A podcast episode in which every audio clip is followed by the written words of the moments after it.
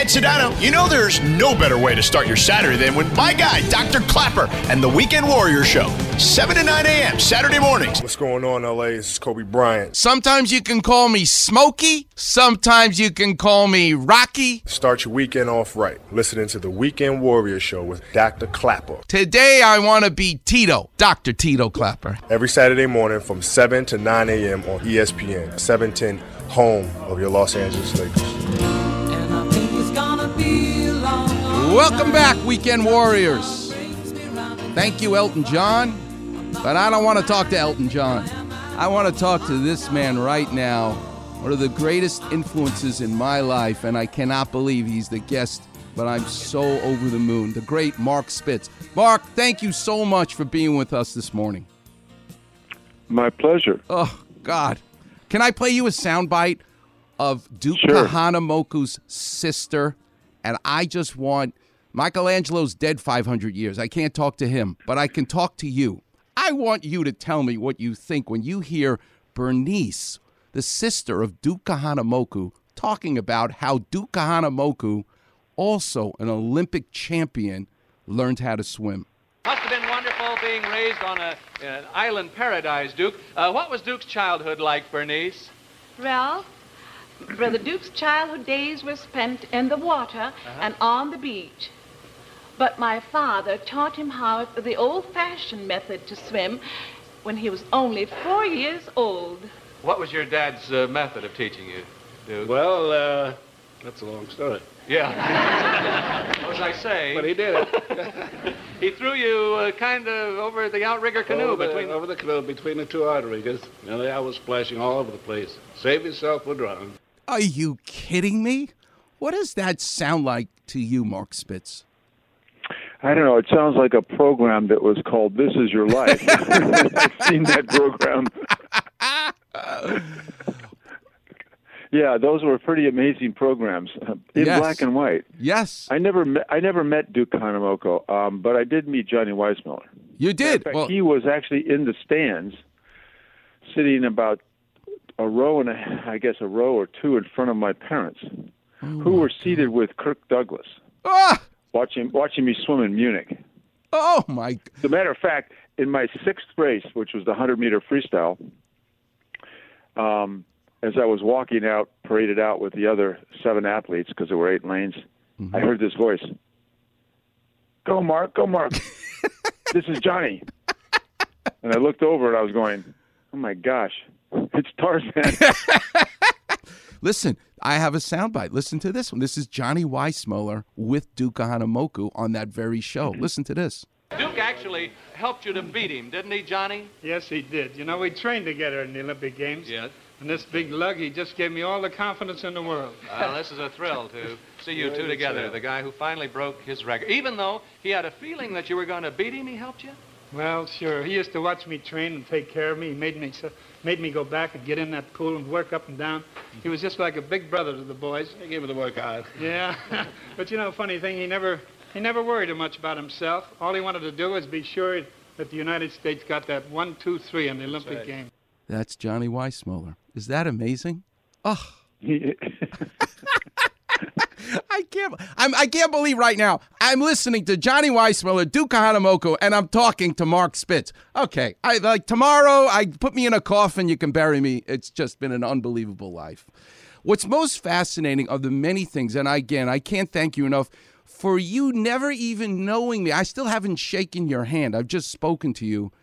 But as a Jewish guy growing up in New York, about a million miles away from you, how much you influenced me and so many people, not about swimming, even though I swam on my high school team wearing your Speedo designed, you know, trunks, but the fact that you did so much meant I why can't I do so much also?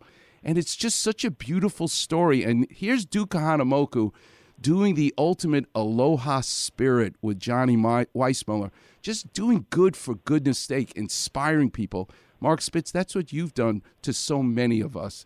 Uh, and so, on behalf of all of us, thank you for everything that you did. I mean, maybe you don't hear it enough, you hear it too much. I'm just telling you thank you. But I'd like to ask you a few questions if you don't mind. Sure. You talk about going to Indiana instead of going to Stanford to follow this coach, Counsilman. Teach us what, and you say you became a better swimmer because he was your coach instead of the Stanford coach where you initially wanted to go. Like God had a mysterious path for you that led you to Indiana. What exactly does a great swimming coach teach a swimmer like you that made you, who was already great, even better? Well, I think um, that's a very interesting question, and it has quite a lengthy answer. But the short take your story, time. Uh, no, the short the short answer is is that he was a great motivator, and he met he made everybody that he came in contact with feel that they were the most special person on the team. It didn't matter whether or not you came to the university as a world record holder or he was still developing your skills. Although at the level of getting uh, collegiate swimming, I mean, you had to be pretty good because everybody was there under scholarship, so you just couldn't actually, you know, work out your craft for four years while you were there. There were really no to speak of walk-ons. So, um, you know, he he was very interested in us as uh, as athletes, but he also was very interested in us as human beings Hmm. and and perfecting our skills uh, intellectually, so that we were there academically to also complete four years of college and hopefully have a degree. As a matter of fact, I was just on a uh, on a blog for about an hour a day for eight straight days while we just got through with our Olympic swim trials that were in uh, Omaha, Nebraska. And there was this big conversation, and it's been pretty pretty up there in the front pages about mental health. Um, uh, we've seen it in tennis. We've seen it in a lot of different sports where some of these athletes have have, have had these breakdowns or these these issues that they've had a, I guess a a problem with trying to sort out where they're going and what they're doing. I think a lot of it has to do with public adulation. But part of the problem is is that a lot of athletes who go through college, and I only speak uh, about college sports, um, there's so much emphasis on being great and being recruited into a, becoming a professional. Mm-hmm. And that's perfectly fine. In some sports, you may have some longevity, like golf. You can play into your 40s or 50s, but certainly swimming or track and field, that's not going to happen, and mm-hmm. including basketball or even football for that matter. Hmm. And so, therefore, you know, is there some sort of a skill set that you've learned in college that you could fall back on? And hmm. the answer is probably not. Hmm. Um, nobody thinks that far in advance, or anybody that's within their team or in their environment has encouraged them to to develop those skills. They're only interested in their self-serving ways to make sure that that athlete stays in that sport and continues to be in their winning ways and make money because that's perhaps maybe their meal ticket. And it's as selfish as that may seem, it seems to boil down to something like that. So a lot of these, uh, uh, you know, young men and women uh, have, have failed to prepare for something in the future. And I think that's part of the reason that they have a difficult time trying to muster up, you know, uh, feeling comfortable and confident, and and having these uh, these lapses of feeling sorry for themselves. I mean, we've seen this with some of the top swimmers in the world that have a tremendous amount of money, um, and yet they find themselves wallowing uh, and and not feeling confident about what's happening in their life. And part of that is because they failed to prepare for something that is more meaningful or as meaningful perhaps, uh, and and having an education and a skill set so that they can feel confident and comfort and, and I guess uh, and and trying to uh, be competitive and, and finding a job other than what it was when they were an athlete. I'm talking to the great Mark Spitz. I got to thank David Rosen a million times for making this all happen. You're the father of two sons, um, so you can speak as a parent as well. When we talk about Tiger Woods and his dad teaching him all about golf, but what made him the champion that he was, and I'm not looking into his entire life, just as his golf life, but people don't give enough credit to his mom giving him the mental toughness. So I want to know what is it that your mom and dad said to you that gave you the mental toughness? You obviously had the physical capabilities, but was there anything in particular that your dad or your mom said to you that that gave you that mental toughness? Um, you know, first of all, they they weren't and we weren't very wealthy as a family. So, but he did provide, you know, for a great home. And my mom drove me to practice all the time because I couldn't drive when I was 10, 11, 12 when I first started off as an age group swimmer. I think that um, uh, he certainly pointed out some facts that may have not been as apparent to when you're nine or ten years old. That you know, he used to ask me, and in those days we only had six lane pools. He said, "How many people are in the pool, Mark?" And I'd say, "Well, there's six, Dad." And he'd go, "Well, how many people win?" I go, "Well, I think there's just one winner." He says, "Yep, and you can win from any lane. Just get to the finals." Things like that, you know, um, and uh, just a little bit of a perspective. And I find them to and found them to be humorous. To be honest with you, my mom was my greatest advocate. I think she fended off my my father being too uh, having maybe too much pressure on me. I think part of that pressure actually came from the fact that I think as I started to become more successful as an athlete. I think I took it upon myself to expect more from myself. But I think that's a natural instinct that if, you know, misery loves company, and if the company is that I'm always on the award stand and getting first place, I don't want to relinquish that. so therefore, there's a lot of hard work to get there all the time. And I remember the first world record that I ever broke. My coach, um, his name was George Haines. His he was also the coach of the guy I broke the world record from, which his name was Don Schollander, the 400 meter freestyle. And I remember him whispering in my ear, and he said, "You know, the world will know what you did on Monday morning. You just went from the hunter to the hunted. Let's see what you can do." And there's a whole different transition when that happens because you know we weren't born with a world record certificate, you know, we, and we mm. have to basically train and and have a vision. And I think that my parents gave me that vision um, as it developed in front of all of us as a family. I certainly wasn't thinking about going to the Olympic Games when I was 14 years old. But when I was 15 years old, I was swimming on a team with a guy who had just come back from the Tokyo Olympic Games in 1964, had had won four gold medals in swimming, and his name was Don Schollander. And I was then swimming right next to him in the lane uh, at practice. And so my vision of where the world was and where I thought I wanted to be was in the swimming pool every day. Hmm. And that, that, that my parents provided for me with that. That's just, you know, they talk about Michael Jordan and Kobe Bryant.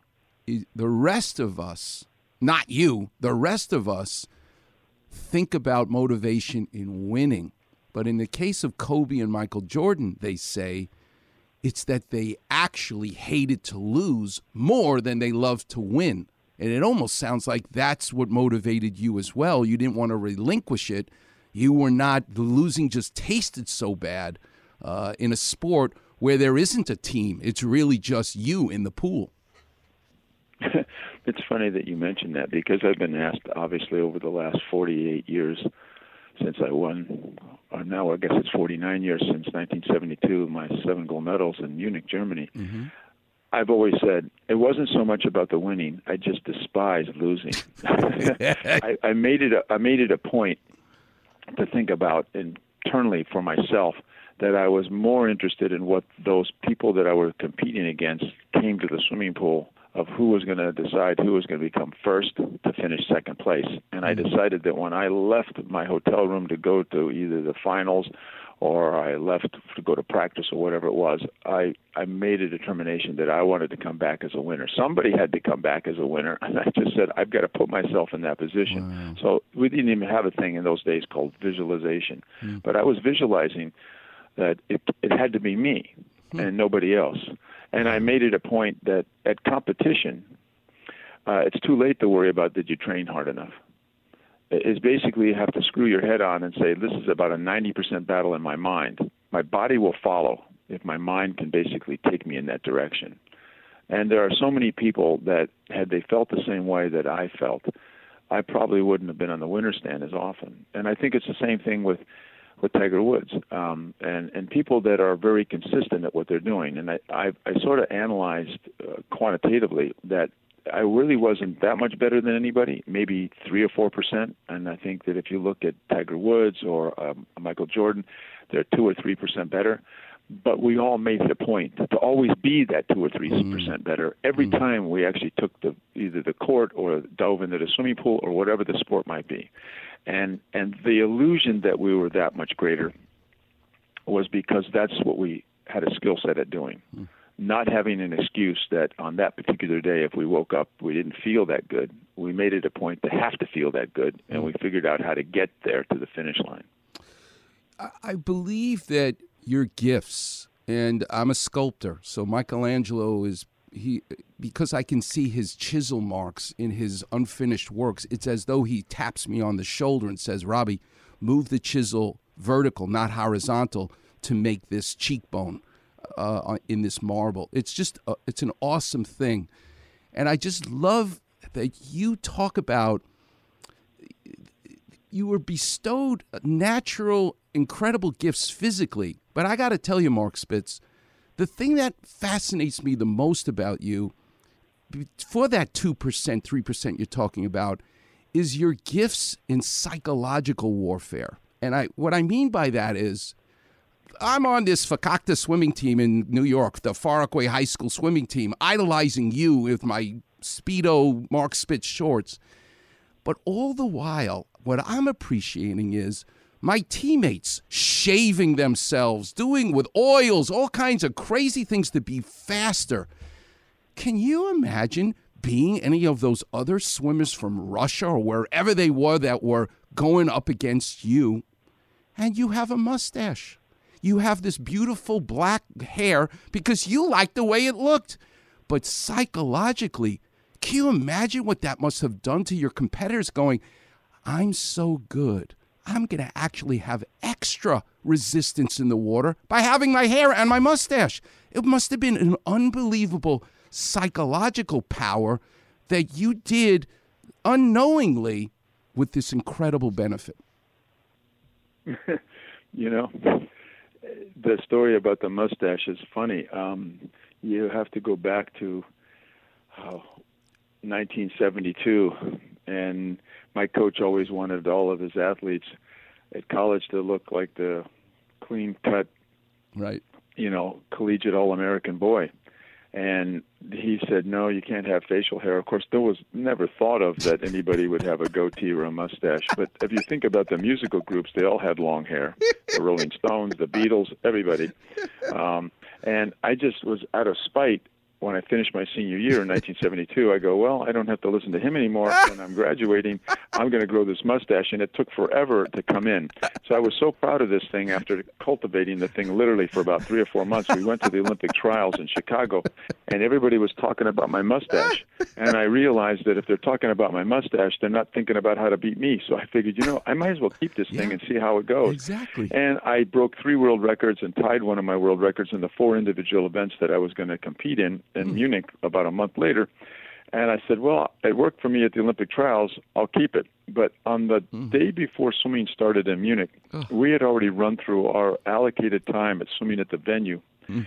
Uh, they had uh, there's so many different countries that we didn't have enough time to actually practice in the actual real pool that we swam in. So there were a lot of other pools in the city that we could practice in. But I wanted to go there at exactly the evening hours, which our practice times were always in the daytime, mm. to see what the ambient light was like. And there was a Russian team there that was the last group that would be using the pool. Mm-hmm. So I knew a couple of the coaches, and I walked from the village about 15 minutes over to the pool, and I said, "Can I swim for about 10 minutes?" And they said, "Sure. Well, if you can wait a few minutes, I'm going to clear out lane number one for you." And I said, "Okay, fine." And I was swimming in lane number one, and I noticed that half the coaching staff had actually left and they were somewhere, but I couldn't figure it out. Um, and all of a sudden, I was looking at these flash bulbs. Um, the, at the end of the pool, there were two big underwater windows so that the television cameras could get the turns.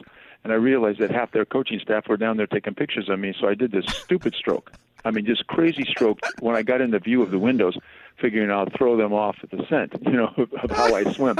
so as I finished after this 15 minute session, I came back up. A true story. And they said, you know, my colleagues have never seen you swim personally, but we noticed underwater you have a very interesting stroke. You always swim like that. And I, I said, yes, I do. And of course, he translated that very, that very words in, in Russian to them. And they said, well, we have another question. You've got this mustache. Doesn't it slow you down? I go, and I, by the way, I was going back from that particular training session to go shave this mustache off for the ultimate psych for myself. Right. And they, and I said, no, it doesn't slow me down They said, How could that possibly be? I said, Well, you see, this mustache, it deflects the water away from my mouth. It allows my head to get much lower and my behind to come up, and I'm more streamlined. As a matter of fact, it really worked four weeks earlier at the Olympic trials where I broke three world records, and that's the reason why I'm going to keep this mustache. And I left that training session saying to myself, You are an idiot if you want to go and shave this thing off. I mean, this is working perfectly. I didn't even realize it, that you are getting everybody so far off track. Well, guess what? Obviously, I went and swam with the Olympic Games with this mustache, and the following year, every Russian male swimmer had a mustache.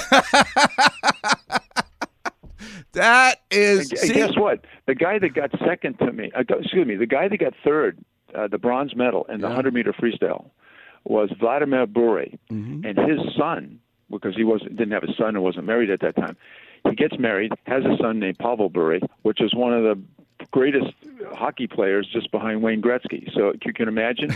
eventually, one day, um, at the at the Kings uh, uh, hockey game, and they were playing the Canucks or whatever, where he was on it. I'd never met him before, and there was a special arrangement that I could go back after the game and meet him.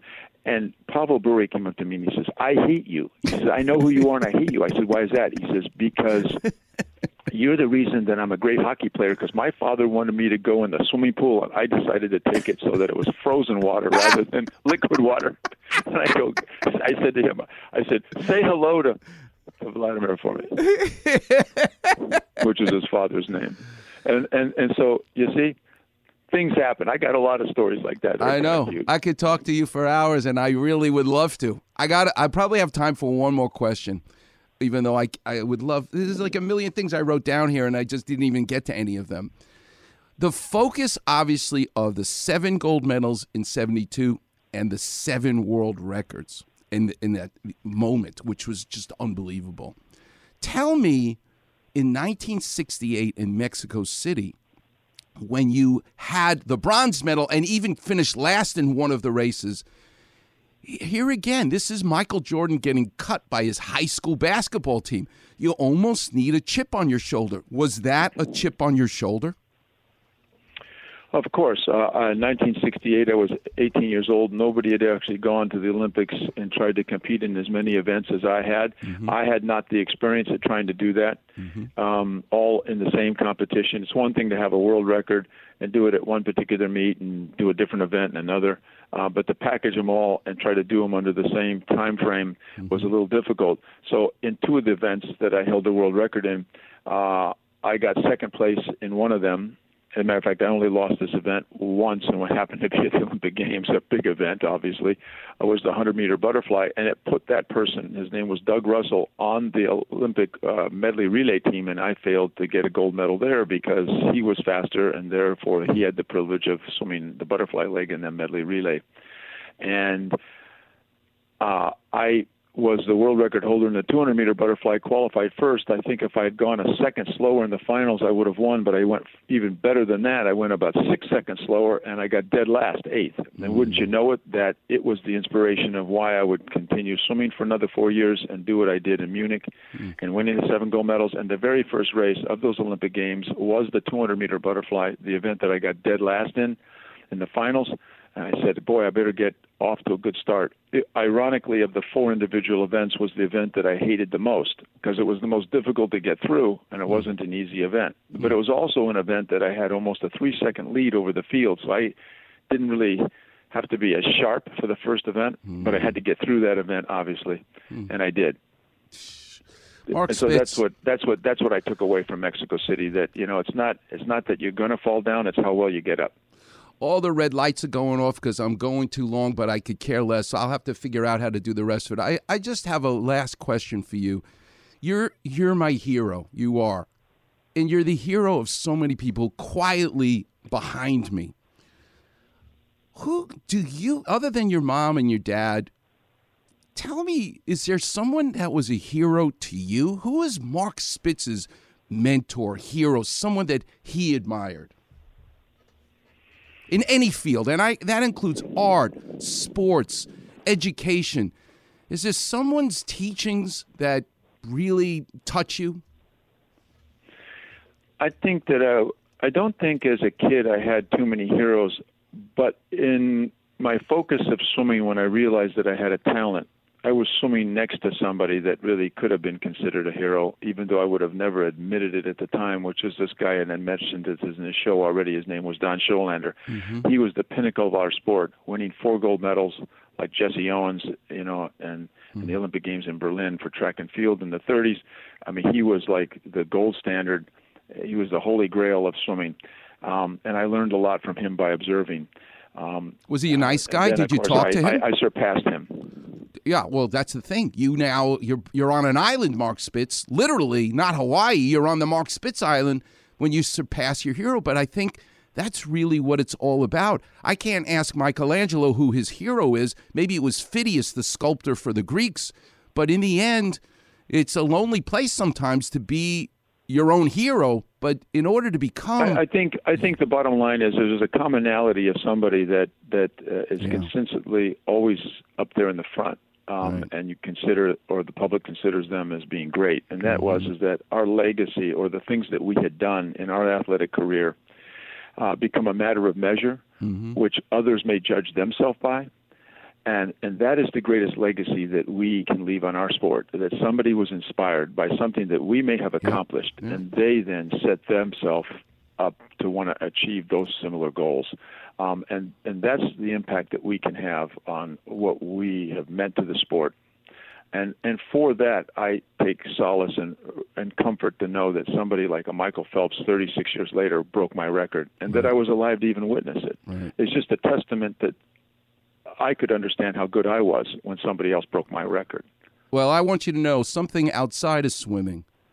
I got motivated to go to Columbia to train at the hospital for special surgery to be the best orthopedic surgeon. And those patients yesterday in surgery, they benefit from the skill set that I got.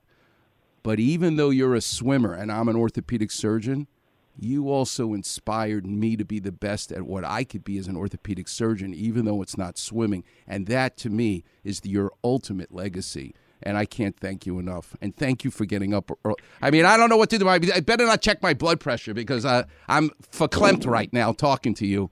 You're, you're just the greatest, Mark Spitz. And thank you so much for making the time. And now everyone can appreciate how beautiful the journey has been for you and how you did it from within. And you do it with class and with professionalism. You represent all of us the greatest. So thank you once again, Mark.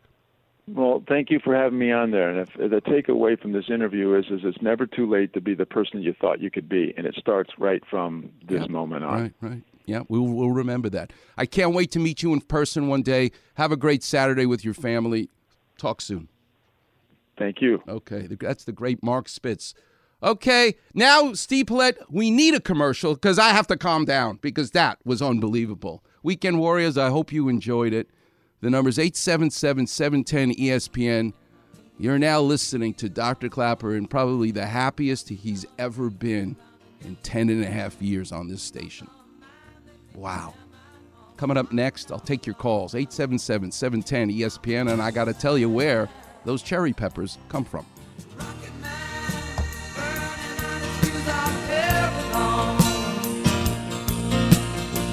Holy emoji, Clapman. Weekend Warriors on Facebook. Holy slip disc. That's right, Robin. Hear listeners talk about their aches and pains, Holy hamstrings. along with Doc's Clapper Vision Breathe deeply and advice to callers. on your toes, Robin. So like, follow, and enjoy A wise decision. the Weekend Warrior Facebook page. Frankly, I can think of nothing more stimulating. Hi, friends. It's Vin Scully. It's time for Dr. Clapper. In sports, there's winning and losing and getting injured. That's why there's Dr. Clapper, Dr. Clapper is the former head of orthopedic surgery at Cedar Sinai. the Weekend Warrior Show with Dr. Clapper, presented by Cedar Sinai. Hey, Dr. Clapper. How are you? Saturday mornings from 7 to 9. Silence is golden when you can't think of a good answer. Yes, Doc, I love your show. Now, here he is, Dr. Robert Clapper.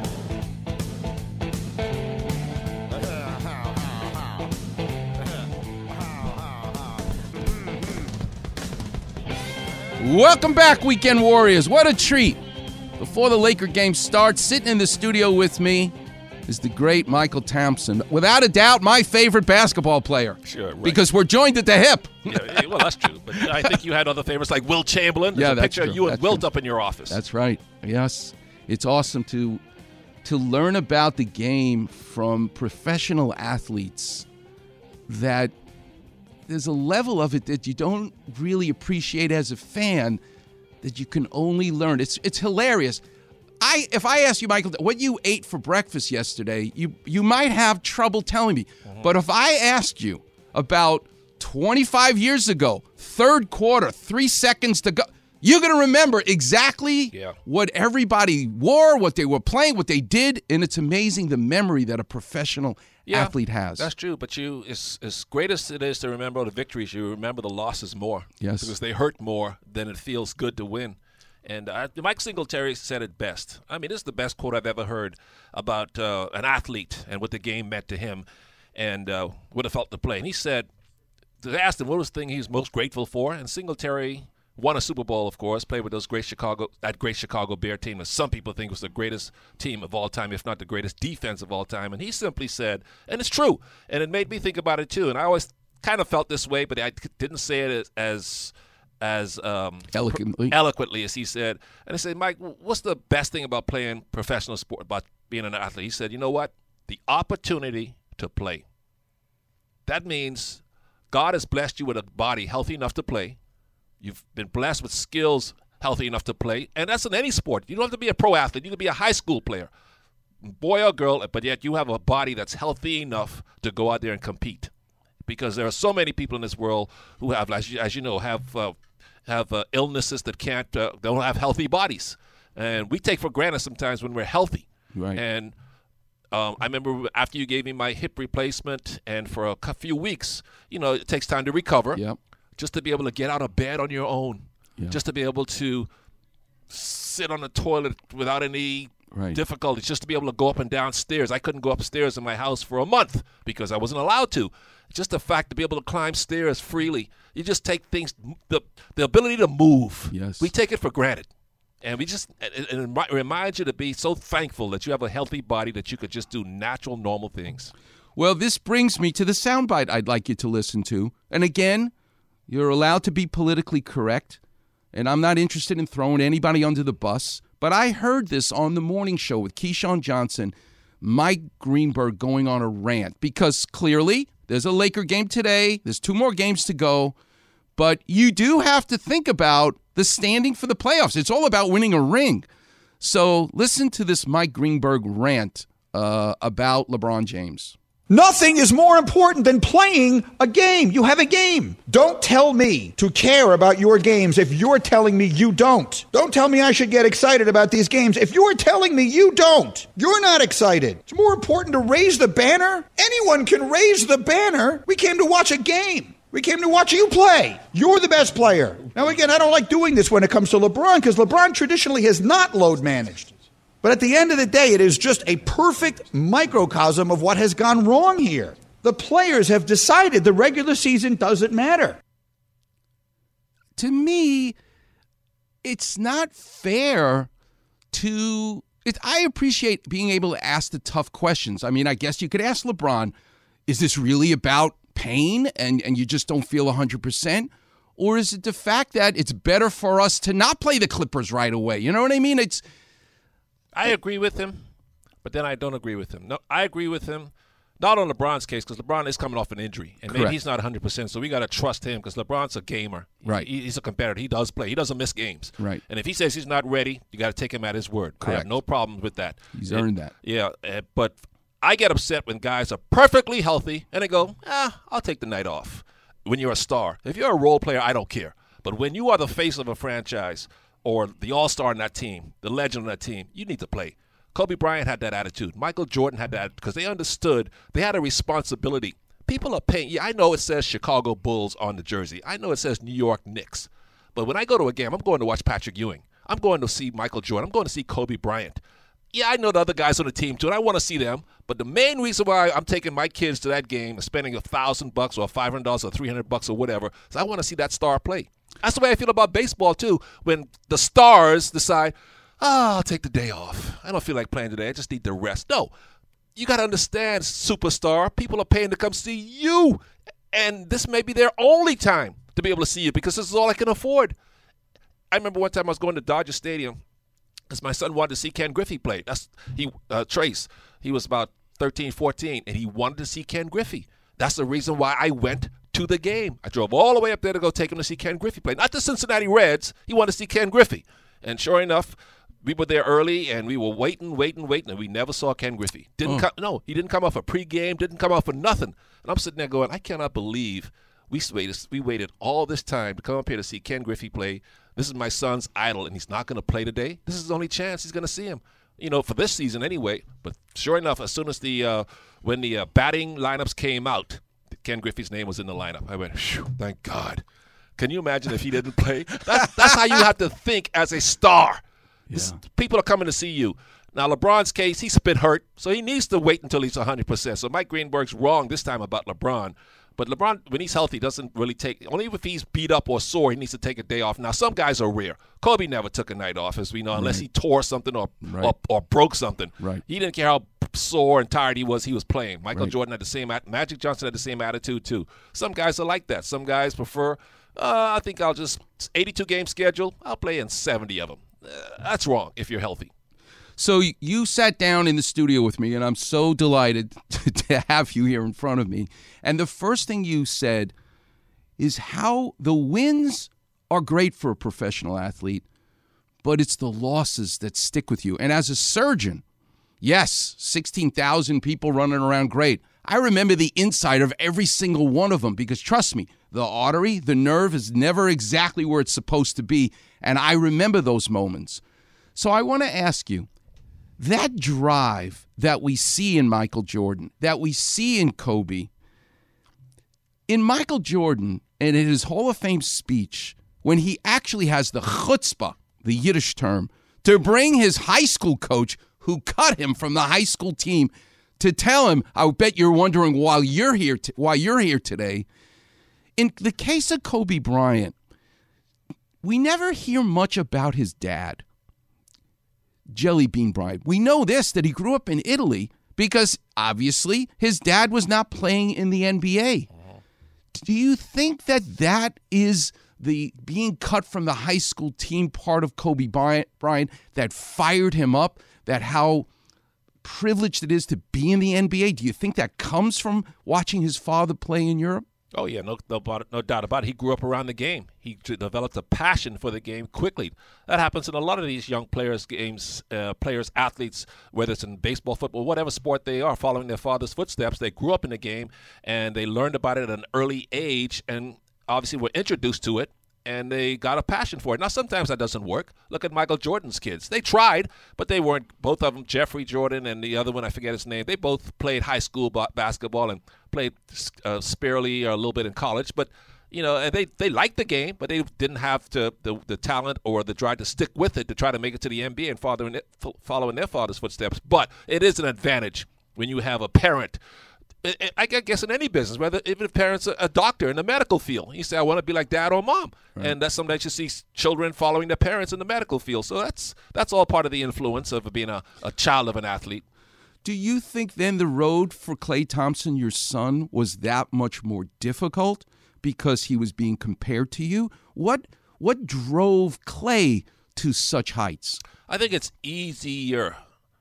It could be a little bit hard too because they compare the kids to their fathers, especially if their fathers are legends. Right. You know, Jeffrey Jordan was compared to Michael. Uh, I'm sure Bronny James are going to be is going to be compared to his dad, even though Bronny's a good player in his own right. So in that way, it could be difficult being compared to your father. But Klay has exceeded my career a millionfold, infinity fold. So he doesn't have to worry about being compared to me. I need to be compared to him. but uh, it, but then again, it makes it easier for kids, boys or girls, to maybe get to a certain level because they're around their parents who can show them the right way, and also other legends. They don't have Klay didn't have to listen to me. He could go talk, get advice from Kobe, which he did. He could get advice from Clyde Drexler, which he did. He got advice from Rasheed Wallace, who's a was was a great player, which he did. He was around those kind of guys, so he didn't always have to hear it from me saying do this, do that, because he had legends telling hmm. him do this, do that. And so he took, he, so he listened to, he probably listened to them more than me.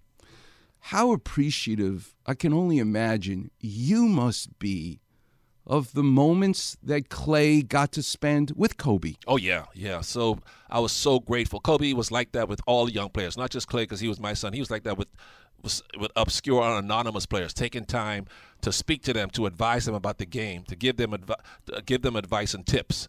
But he definitely did that for Klay. Treated him uh, with a lot of respect when Klay was a little high schooler trying to find his way. Klay was he was Klay's idol. So for Klay to be around him, be able to work out with him over at uh, UC Irvine, that's where Kobe used to go work out. And sometimes Klay would be in the gym and Kobe would be in there with him. One time he came in, hey, Dad, hey, Dad, guess what? Guess what? Guess what? I said, what? Man, me and Kobe worked out today. I said, you actually saw Kobe and you guys see he worked out with? Yes. And we he was so excited to tell me that. I was like, I think he got more enjoyment out of that than winning a championship. Wow. One day I had the, the real privilege of interviewing Gary Vitti, who I know very well. Oh, yeah as a guest on this show. And one I, time I asked Gary Vitti. I Yep. said Vitti because he's been around the Lakers for 30 years. That's right. From Magic and Kareem, he's been around all the legends. Right. AC Green, Right. who never missed a game, played through all kind of injuries. Thanks to right? Gary Vitti. And I said, Vitti, I said, Gary, who's the toughest Laker you've ever been around? You know, like mental toughness, physical toughness. And without hesitation, he said, I thought he would say Magic. I thought he would say Kareem. Without hesitation, he said Kobe. Wow. I asked him, You've been around the game forever. You're a legend, Gary Vitti. What's the one thing that you, as if you can put it into one thing, what's the one thing that you can say about professional athletes that's impressed you the most? And he said, he, he stopped. You know, he was like a meteorologist. He was going to be, he wasn't going to even be a trainer. So he has depth, is, is why I'm mentioning that. He has depth, and the answer was beautiful. He said the most overrated thing in professional sports is talent. Talent. He said, I've, I've met athletes that could jump out of the gym, Mm-hmm. they go nowhere. The most important thing that I see is focus. Yeah. Mental toughness. Where does that come from? And that that is actually the intangible. So you wonder, getting is it a blessing to be cut by your high school basketball team where most people say that's it, I'm never going to play basketball, I'm mad at the coach. No, we all get thrown off the horse. It's it's the successful people that learn how to get back up. So was it Kobe watching his dad have to play in Italy and not in the NBA that made him appreciate the journey that much more? Yeah, you know, one of the reasons why I wanted Klay to be a Laker so bad, because Klay grew up um, pulling for the Lakers, and of course, Kobe was his guy. And why I wanted him to play for the Lakers, I wanted Gary Vitti to be the first trainer in history to be the trainer of mother, father, and son. He was my wife's trainer at the University of Portland. Wow. How about that? Oh! Before, before he took the Laker job. I did not know that. Isn't that weird? so she, because she played volleyball at Portland, and he was the trainer of the volleyball team. Isn't that weird? So I was hoping Klay could be a Laker, so he could have like the father, son, father, mother, and son be trainer of. That would have been kind of cool, kind of like a nice tri- trilogy. Well, they just announced yesterday, I saw on Twitter, that LeBron James has renewed, extended his contract for another two years. With who? With the Lakers. Really? Yes. When did that happen? Yesterday. I saw it on Twitter. How come I didn't see it on hoops, hype, and all that stuff? I'm always on these uh, basketball updates. I think it was a Dave McMenamin. I, I, maybe I'm giving the wrong person credit, but I, I love Dave Wow. McMenamin, and I think he he's the one who announced it. And you know what I immediately thought of in the line of thinking that you're mentioning? Oh my God, that means Bronny James Uh-huh.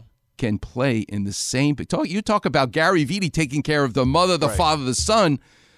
We may be seeing the first time in NBA history where a father and a son are in the same backcourt. Well, that is LeBron said that's one of his goals. That would be probably his greatest accomplishment. He said that to, to play on a team with his son. Now, how, for that to work, if Le, this will take LeBron up to what age thirty eight or nine, maybe thirty. LeBron's thirty six now, right?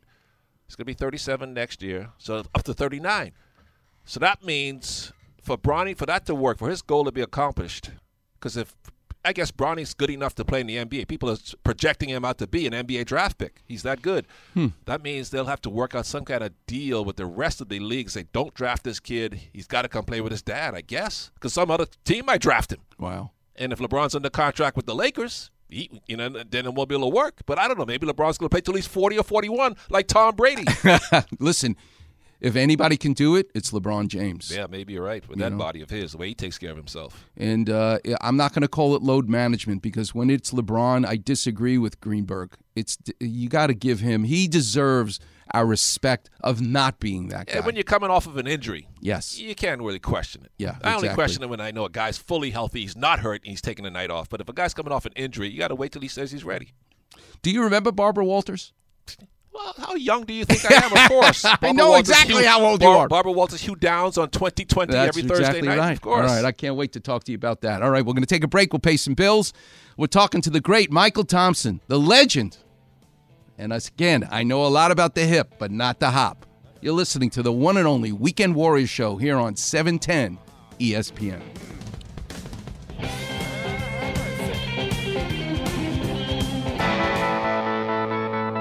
Miss an interview or Doc's weekly story? Check it out on the Weekend Warrior Facebook page. Also, Doc's advice to callers on their aches and pains. Just type Weekend Warrior in the Facebook search bar and you'll see Doc's picture in the listings. And thanks for checking out the Weekend Warrior Facebook page. Hey, it's Mace. You know, there is no better way to start your Saturday than with Dr. Clapper and the Weekend Warrior Show, 7 to 9 a.m. Saturday mornings. What's going on, LA? This is Kobe Bryant. With tinted windows. Can you imagine? Start your weekend off right, listening to the Weekend Warrior Show with Dr. Clapper. While I'm in Italy. Every Saturday morning from 7 to 9 a.m. on ESPN, 710, home of your Los Angeles Lakers.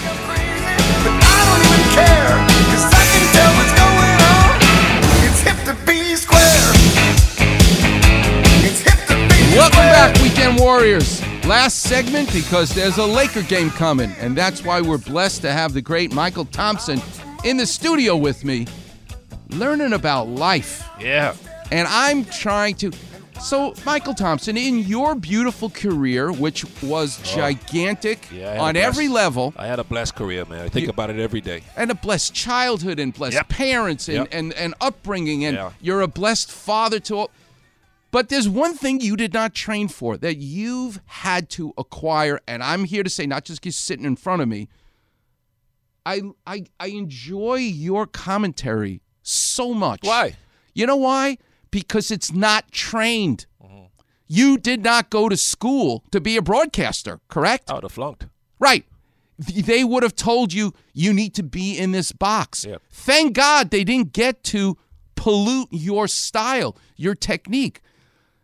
Same thing for me. I'm an orthopedic surgeon. I'm not supposed to be on the radio. I have no idea what I'm doing. And yet, you listen to this show, you're going to hear me compare Dick Butkus to Michelangelo because they both hit things with Yeah, precision. that's right. You know what I mean? Yeah. Because the the perspective that I have is so different. So I've been highlighting who inspired me and taught me without going to school how to interview people.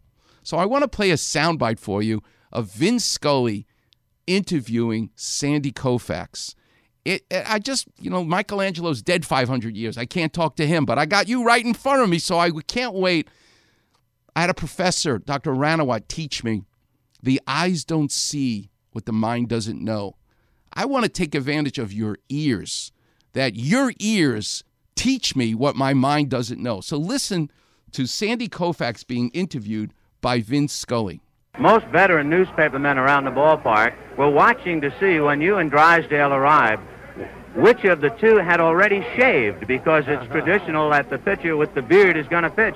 But you and Drysdale both came in unshaven. When did you find out you were going to pitch today? I found out when we got here. That's why neither of us were shaved. Well, you didn't know until you got No, here. no. Now tell me when you found out. Was it in front of the entire club? Did the manager go over or what? Yeah, Walt had a meeting, and uh, he said that he thought he'd like to start the left-hander, and uh, he had a reason for it. He said, if I have to make a switch, I'd rather go left, right, left, talking about Perranoski as his last man if he had to make two moves, then start the right-hander and go left, left. You don't, uh, you don't change their lineup any when you do that. This is Vince Scully observing. You guys were clean shaven. When did you find out? And then the follow up question Did the manager take you off to the side, this personal decision of who's going to pitch tonight, you or Drysdale? Or did he do it in front of the whole team? It, this is a Mychal Thompson kind of question. Yeah, notice little little quirky things. Let me ask you a question, since we only got a few minutes. Jeanie Buss made her all-time Lakers five. favorite five of all time. John Ireland's done his. He included Chick Hearn on his top five Lakers of all time. Let's say my top five Lakers of all time, regardless of playing or front office or whatever position, right, for the Lakers. My top five Lakers of all time for as far as influence and impact on this franchise. Kobe, Magic, Kareem. Those are the three players, right? Yep. And then my other two, of course, are the two Jerrys, Buss and West, because those two built the dynasty. Who's your top, who's your most f- five influential Lakers of all time? Court player or what? Broadcaster, front office, whatever. Because I'm a, a lover of the history and the importance of, as a sculptor, I start with a block and you have to see the figure that's trapped in there. There's no doubt it's Elgin Baylor. Elgin Baylor? You have to start, and you have to watch that black and white film because it wasn't even in color. Mm-hmm. Of he was a man amongst boys, basically. He, where did he That's get one. The, Who's the other four? he, where did he get this creativity? So that's kind of where my mindset is. Okay. Is who brought something beyond basketball? Elgin Baylor brought the art, the artistry to the game, and was the first one.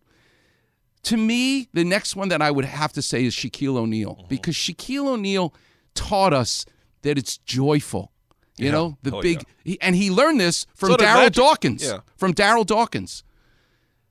Magic Johnson, the creativity combined with skill set to be able to play all five positions has to be next. So it's it's Elgin? Elgin Baylor, it's Magic Johnson, it's Shaq. Shaquille O'Neal. And who's the last two?